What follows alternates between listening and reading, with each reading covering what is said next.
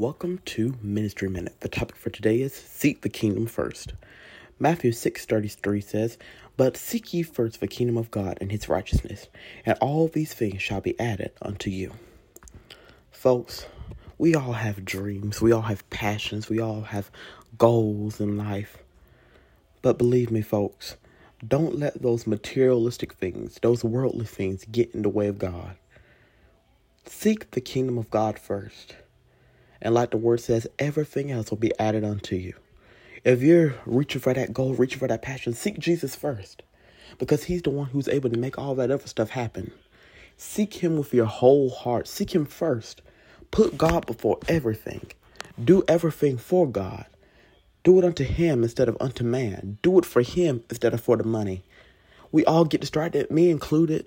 We get distracted by the money, the success, the fame, the fortune, all of our dreams and visions and goals. But if we seek the kingdom of God first, not only will we receive the kingdom at the end of our life, but we will also have everything we need in earth. So if we seek God, the one who's able to supply all our needs, believe me, seeking Him will result in a lot more than just seeking these things of the world. Because the things of the world will perish, it'll all pass. We can want all the things of the world, but the riches of this world will fade away but God lasts forever. So seek the kingdom first. Make sure your eternity is secure with God. And then, who knows what the Lord may do in your life here on earth.